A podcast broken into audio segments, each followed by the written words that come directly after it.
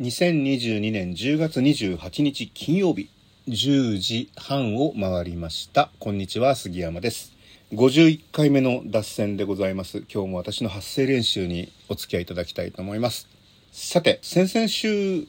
出雲市に車で行ったという話をしてしたんですけれどももう一個理由があったのを言うの忘れてましてどっかで犬拾ってこようかなと思ったんですよね。まあうちにいたあのインテルっていう名前のダックスミニチュアダックスがいたんですけどあいつが死んでもうそろそろ3年になるんですけどね。もう一回ちょっと犬の暮らしをしたいなっていう気持ちが湧いてきまして。母親はねあのもう一回死に目見ちゃってるんでもう嫌だとは言ってるんですけどまあだってね次に犬飼った時に先に死ぬのはあんたでしょうと思うんですけど。まあねだからまあ飼ってもいいんじゃないかなと思うんですけどもしかしたら自分より長生きする生き物が増えるのが嫌なのかもしれないですよね。まあまあそれはそうとしてまあ出雲市あたりにねあのうまい具合にこう段ボールに入ってえー、可愛がってくださいっていうメモかなんか置いて23回分ぐらいの餌をと水を入れた箱かなんかがね、えー、落ちてたら拾って帰ろう電車で行ったら拾えませんからね車で行ったら拾えるだろうと思って行ったらね南出雲町雲南市、えー、やっぱり治安が行き届いてると言いますか、えー、きちんとしてると言いますか、えー、犬は落ちてないですね。下手すると熊が襲ってくる可能性があるんであんまりその道路で止めてうろうろしない方がいいと思うんですけど、えー、まあそんなようなことで残念ながら犬はいなくて、ね、高速道路のサービスエリアも最近あのドッグランとか併設してるのでそういうところにね、えー、段ボール箱置いて子犬置いといて犬好きな人が集まってくるだろうからっていう人も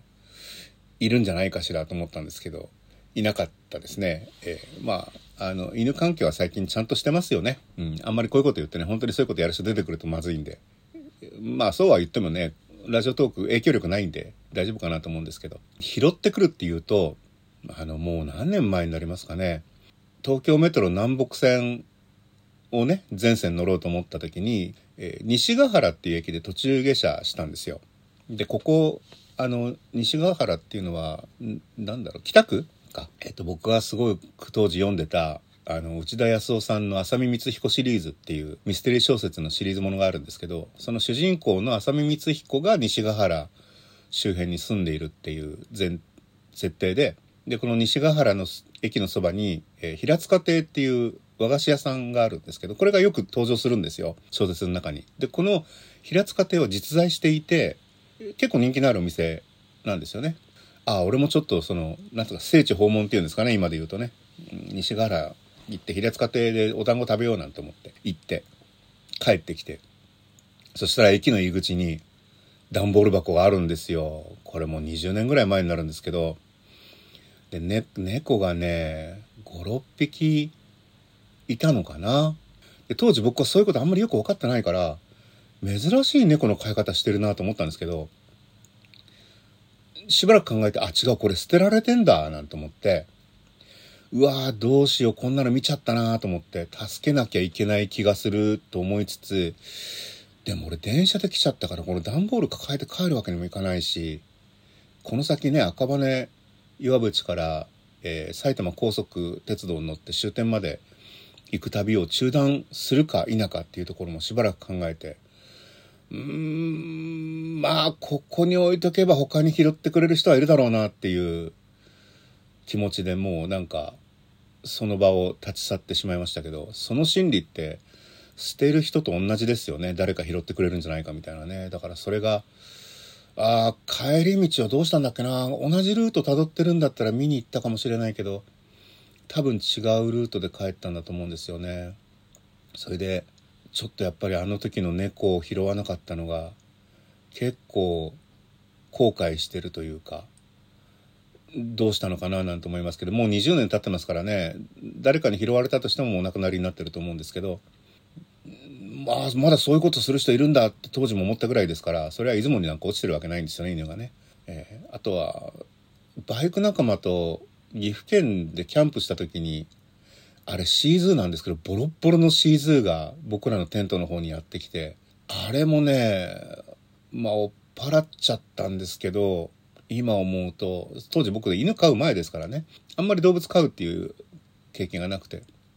あの犬もなんか悪いことしたななんて思って犬を飼い始めて分かりますよねそういうことがね。寂しかったんだろうなと思って人のいるところに近づいてきてね。うんと思って。まあ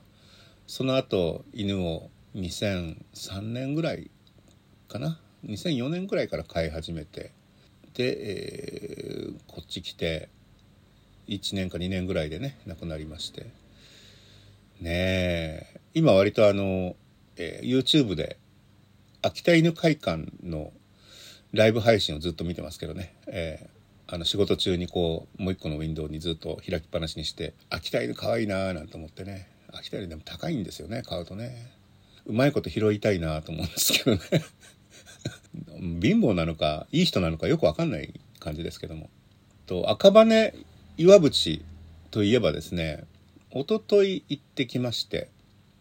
で、えーと、どういうルートかというと東洋経済オンラインの取材を1日でまるっと済ませようと思いまして、えー、まず午前中にうち、えー、からつつじが丘京王線のねつつじが丘っていうところへ行きましてこれは車で行きますね。電車だとすんごい多摩田園都市から電車だとすんごい遠回りになっちゃうんですよ。なので車でピューッと縦にね縦移動して、え、つつじが丘の駅のそばの駐車場に止めようと思ったんですけど最初止めようと思ってた駐車場がもうなくなっちゃっててあらっと思ってで道のり的にこうつつじが丘駅の南側から上がってくんですけどあの道路的には U ターンできないで北側行かなきゃいけないんですけど踏切結構長いんですよね京王線の踏切って結構塞がってるな昼間でもと思ってただ僕は電車好きなんで、あ、なんか新宿線の新車来たなと思って電車眺めてたんですけど、あれ車の人はイライラするだろうし、歩行者もうっかり渡っちゃうだろうなっていう、ね、イライラしてる人は渡っちゃうだろうなと思って。ちょっと迂回すればね、つつじが丘の駅の中の構内通って出れる、向こう側行けるんですけど、で、つつじが丘に駅止めて、えー、取材一件行ってきて、あ、そう、土ヶ丘の、その立体交差の計画があるんですね、土ヶ丘駅まで。ただその図面を見ると、どうもあの踏切までは、線側のちょっと先ぐらいまでしか、立体工作区間入ってなくて、あの踏切は多分ずっと残ったままみたいな感じなんですよね。まあそれはともかく土ヶ丘で取材を済ませて、えー、町食堂みたいなところでご飯食べて、おじいちゃんとおばあちゃんがやってるね、いい雰囲気の。食堂があってちょっと孤独のグルメごっこみたいな感じで、えー、そこでカツ丼食べてでそれから電車に乗って電車に乗りましたね久々に、えー、まず京王線で新宿へ出て、えー、新宿から、えどこ行ったの？新宿から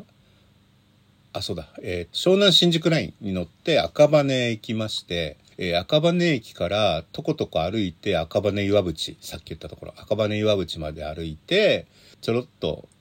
取材をして、今度赤羽岩淵から南北線に乗って、駒込？なんかどっか駅で乗り換えて、松戸に行きまして、で、松戸でちょろっとまた取材して、あの、赤羽松戸ってまっすぐ行けないんですよね。一回あの、都心部に戻んなきゃいけなくて。で松戸でちょろっと撮影をして、えー、そっからまた、えー、常磐線山手線で新宿へ出て京王線の土ヶ丘へ帰ってきて 土ヶ丘はあなんだ土ヶ丘まで来ると餃子の満州があるんだと思ってお昼は町食堂だったんですけど晩ご飯は土ヶ丘の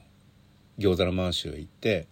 で定食餃子入りの油淋鶏のセットをなんかタブレット注文なんですけど頼んだつもりがなぜかあの、よだれ鶏が出てきて、